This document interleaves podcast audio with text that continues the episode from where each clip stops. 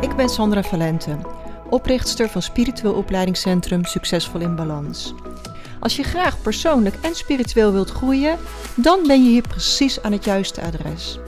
Ik deel al mijn kennis en lessen met jou in deze podcast, op Instagram onder Sandra Valente en via de cursussen en opleidingen in het opleidingscentrum van Succesvol in Balans.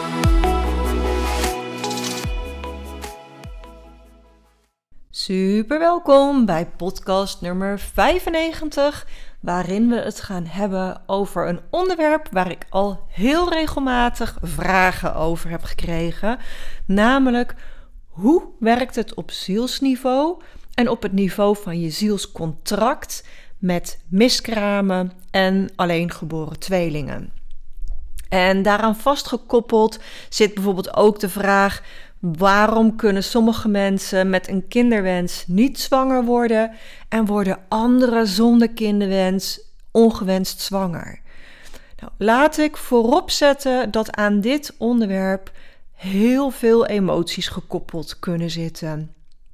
En met alles wat ik deel in deze podcast is het op geen enkele manier mijn bedoeling om iemand te kwetsen. ik deel mijn visie en voel of dat met je resoneert.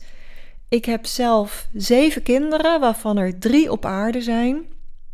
Ik ben zelf een alleengeboren meerling, dus ik weet heel erg goed hoeveel pijn en verdriet er op dit onderwerp kunnen zitten. Het is ook tegelijkertijd de reden waarom ik er tot nu toe niks over heb willen delen. Maar dat ik me wel heel erg verdiept heb in dit onderwerp en hoe dit nu eigenlijk zit op zielsniveau. Um, maar vandaag ga ik het toch doen. Vandaag ga ik hier iets over delen. Ik voel ook dat er heel veel verschillende aspecten een rol kunnen spelen. En dat er nooit één antwoord is dat voor iedereen van toepassing is. Dus ik probeer in deze podcast om zoveel mogelijk aspecten te benoemen. Uh, ja, en nogmaals, voel wat met je resoneert. want voordat je naar aarde gaat om te incarneren, maak je een levensplan. En maak je afspraken met bepaalde zielen. Um, en ook lessen die je wil leren. En dat noemen we het zielscontract. En bepaalde ontmoetingen zijn vooraf afgesproken en ook bepaalde lessen die je met iemand wilt gaan leren, zijn dus in je zielscontract afgesproken. En zie het als een boek, een heel dik boek, uh, waarbij je op voorhand een aantal hoofdstuktitels vastlegt, maar alle pagina's ertussen bepaal je met je vrije wil op aarde. Want ons fundamentele recht op aarde is onze vrije wil, waardoor je altijd een keuze hebt in hoe je met iets omgaat. En weet ook dat er soms vooraf keuzemomenten zijn afgesproken.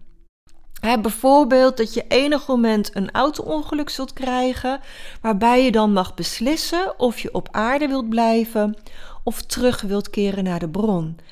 En die beslissing mag dan gemaakt worden terwijl je bijvoorbeeld in coma ligt. Maar door de sluier van vergetelheid die iedereen bij de geboorte krijgt, weet je niet meer wat jouw hoofdstukken zijn, wat de lessen zijn die je vooraf afgesproken hebt en of je inderdaad zo'n keuzemoment gaat krijgen.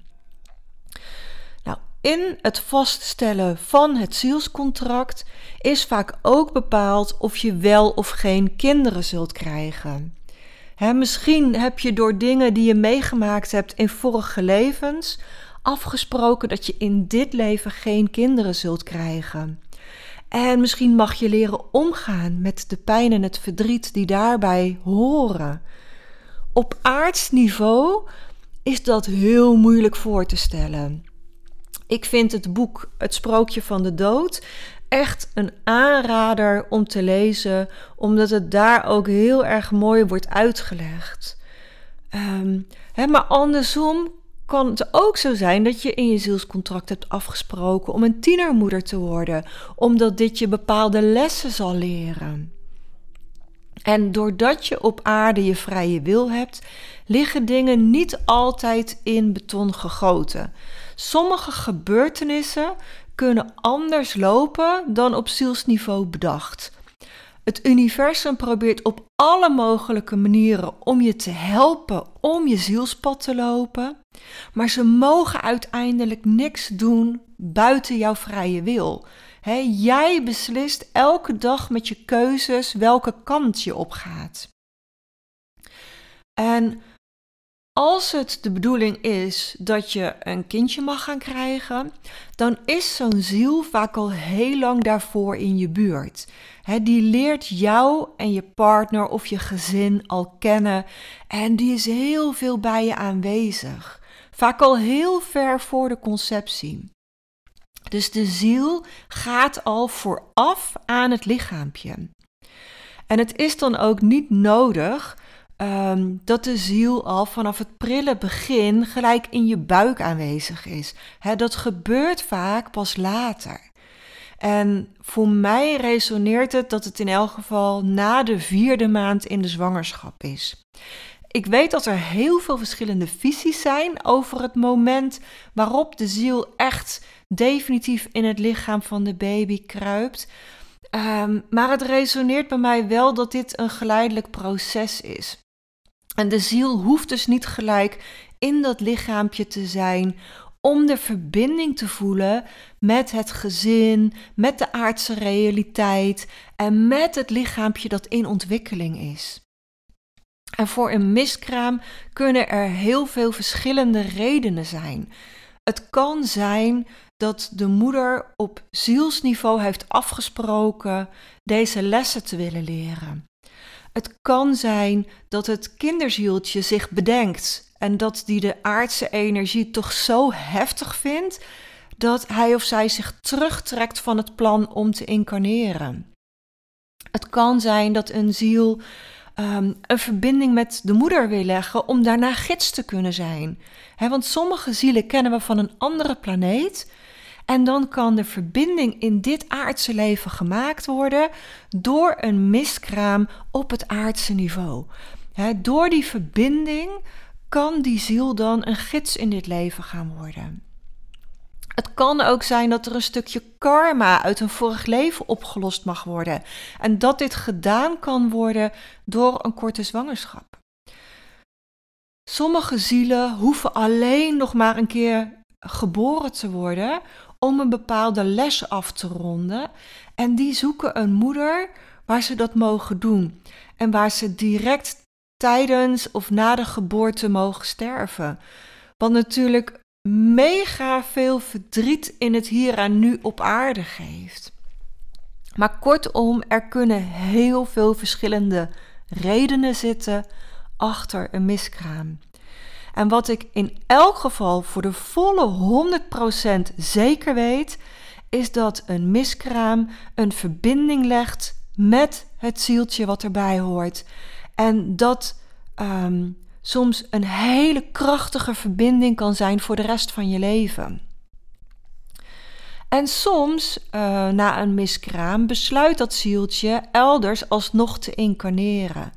Maar van Ieder van ons blijft een deel van de ziel boven. Dat noemen we ons hogere zelf. de ziel is te groot om volledig voor de volle 100% in dat menselijk lichaam te passen. Dus een deel blijft altijd boven en dat noemen we ons hogere zelf. En dat zorgt ervoor dat je vanuit dat hogere zelf contact kan leggen met zielen die ergens anders geïncarneerd zijn. Dus je kunt altijd verbinding maken met een ziel van een miskraam. Ook als die niet je gids is of toch elders geïncarneerd is. Ik heb contact met al mijn overleden kinderen gehad. Ehm, maar dat contact is bij ieder van hen anders. Mijn eerste miskraam is een jongetje en daar heb ik heel weinig contact mee. En dat kan aan mij liggen en ik, ik heb niet helemaal helder waar dat aan ligt. Um, maar daar is gewoon weinig contact mee. De tweede miskraam is een meisje dat heel erg lang bij ons gezin is geweest. Met name bij mijn middelste dochter. Want die kon haar heel goed zien. Die wist precies wie ze was, wat ze zei, wat ze deed. Nou, de derde is de tweelinghelft van mijn jongste dochter. En hij is altijd bij haar. Ehm, net als mijn tweelingbroer altijd bij mij is en mij gidst, is hij altijd bij haar. En ik weet zeker dat hij een rol heeft in haar hele leven. Ik ben echt heel vaak heel verdrietig geweest dat hij niet op aarde is. Want um, ja, klinkt een beetje stom misschien, maar mijn eerste twee miskramen, daar is uiteindelijk mijn middelste dochter voor gekomen. Dus als één van hen wel geboren was, dan was mijn middelste dochter hier niet geweest. Dus dat maakt het heel dubbel. Maar het tweelingbroertje van mijn jongste dochter had prima geboren kunnen worden. Daar is niks anders voor in de plaats gekomen. Ik weet niet of je begrijpt wat ik bedoel, maar het verdriet hiervan is zoveel groter. Ik had zo graag ze allebei op aarde gehad. En het grappige is dan, ja, grappig, maar hij snapt dat niet. Hij heeft meerdere keren gezegd: Maar mama, ik ben er toch altijd. Als ziel ziet hij het probleem niet. Zo van: Jij bent mijn moeder, ik ben er altijd. Dus wat maakt het uit dat ik niet op aardsniveau in een lichaam zit? Um, en als wij heel verdrietig over zoiets zijn, vinden zielen dat heel lastig. Want die willen helemaal niet dat je verdrietig bent. Want die hebben zoiets van: ja, maar hallo, ik ben er toch gewoon. Um, dus ja, het, soms zitten echt hele ingewikkelde lagen onder. Nou, en mijn laatste miskraam is echt de meest bizarre van allemaal geweest. Ik was namelijk aan de anticonceptiepil. Ik ben niet ziek geweest. Ik ben nooit de pil vergeten. En ik kwam er pas achter dat ik zwanger was, dwars door de pil heen, toen ik een miskraam kreeg. En dat meisje is dwars door alle logica heen naar mij gekomen, omdat zij nu een gids van mij is. Ehm, en zo heb ik totaal dus zeven kinderen, vier in het hiernamaals, bij de bron, of hoe je het ook wilt noemen, en drie hier op aarde. En ondanks dat ik weet hoe het werkt, ondanks dat ik weet dat er zielsafspraken onder zitten, dat niks voor niets gebeurt, doet het oprecht nog wel steeds verdriet. En wat als dat er mag zijn? Wat als ik het niet weg hoef te drukken of te ontkennen? Dat ik mag omarmen dat ik een heel groot stuk hiervan geheeld heb, maar dat het ook wel nog steeds pijn mag doen. Nou, laten we dan nu ook ehm, even wat dieper ingaan op het fenomeen alleen geboren tweelingen of alleen geboren meerlingen. 10% van alle zwangerschappen begint als een tweeling of meerling zwangerschap. Dat is gewoon wetenschappelijk aangetoond. En dat is eigenlijk een bizar hoog aantal, hè? 1 op elke 10 zwangerschappen begint dus met een tweeling of meerling zwangerschap. En als je uiteindelijk dan ziet hoe weinig tweelingen er geboren worden of meerlingen, dan weet je dus dat er heel vaak ook daar iets misgaat. Het is heel interessant om daar ook de diepere karmische boodschap uit te halen. Want vaak is het zo dat als je zelf een alleengeboren tweeling bent, je ook vaak weer een alleengeboren tweeling krijgt. Maar boven jou, je moeder en je oma zijn heel vaak dan ook alleengeboren tweelingen. Het is iets systemisch wat in het familiesysteem doorgegeven wordt totdat iemand die ketting verbreekt. En ik hoop met heel mijn hart dat ik de ketting doorbroken heb in mijn familiesysteem voor mijn dochter, doordat ik het als eerste ben gaan herkennen en benoemen. mijn dochter is een alleengeboren tweeling. Ik ben een alleengeboren meerling.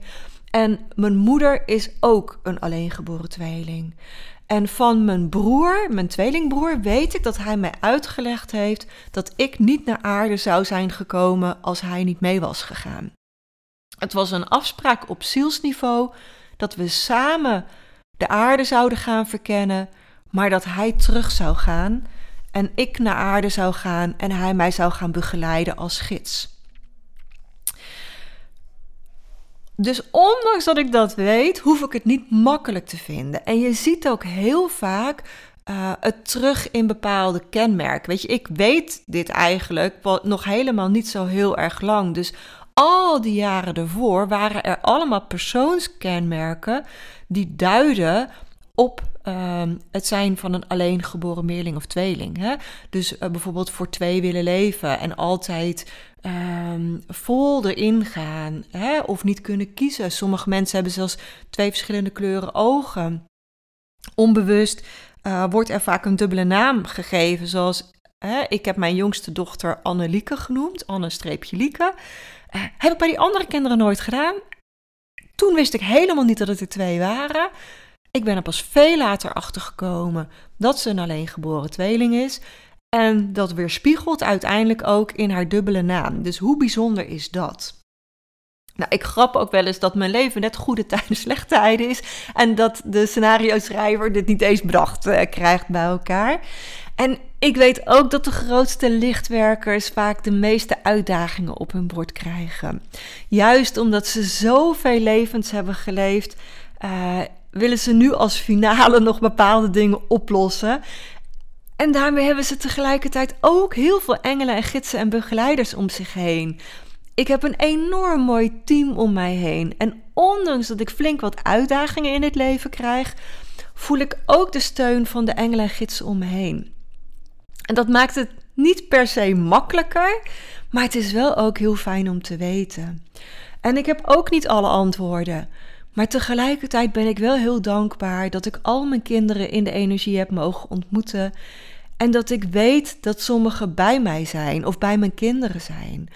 En ik geloof oprecht niet in toeval. Ik weet zeker dat alles met een reden gebeurt, ook al zien we de reden niet altijd.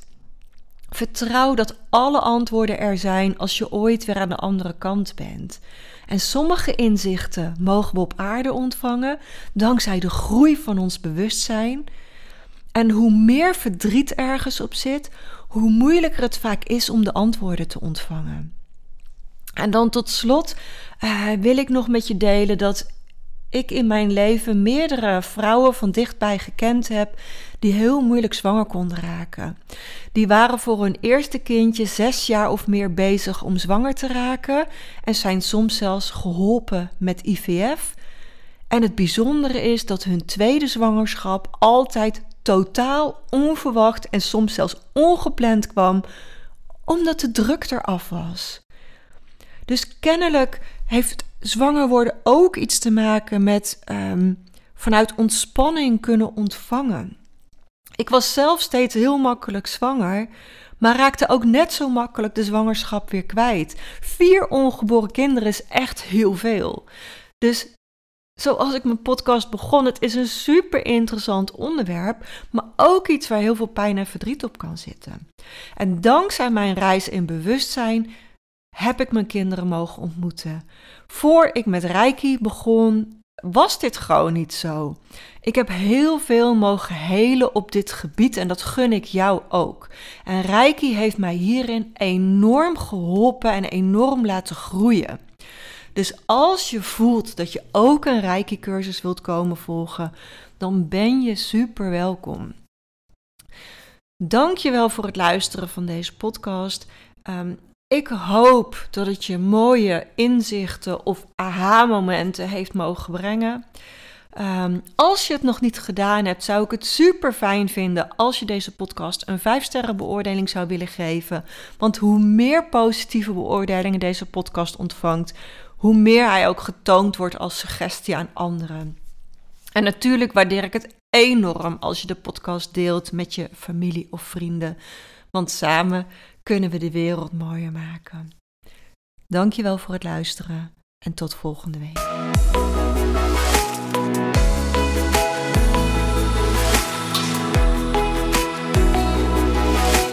Als je meer wilt lezen over de cursussen en opleidingen die we in het Spiritueel Opleidingscentrum geven, ga dan naar www.succesvolinbalans.nl.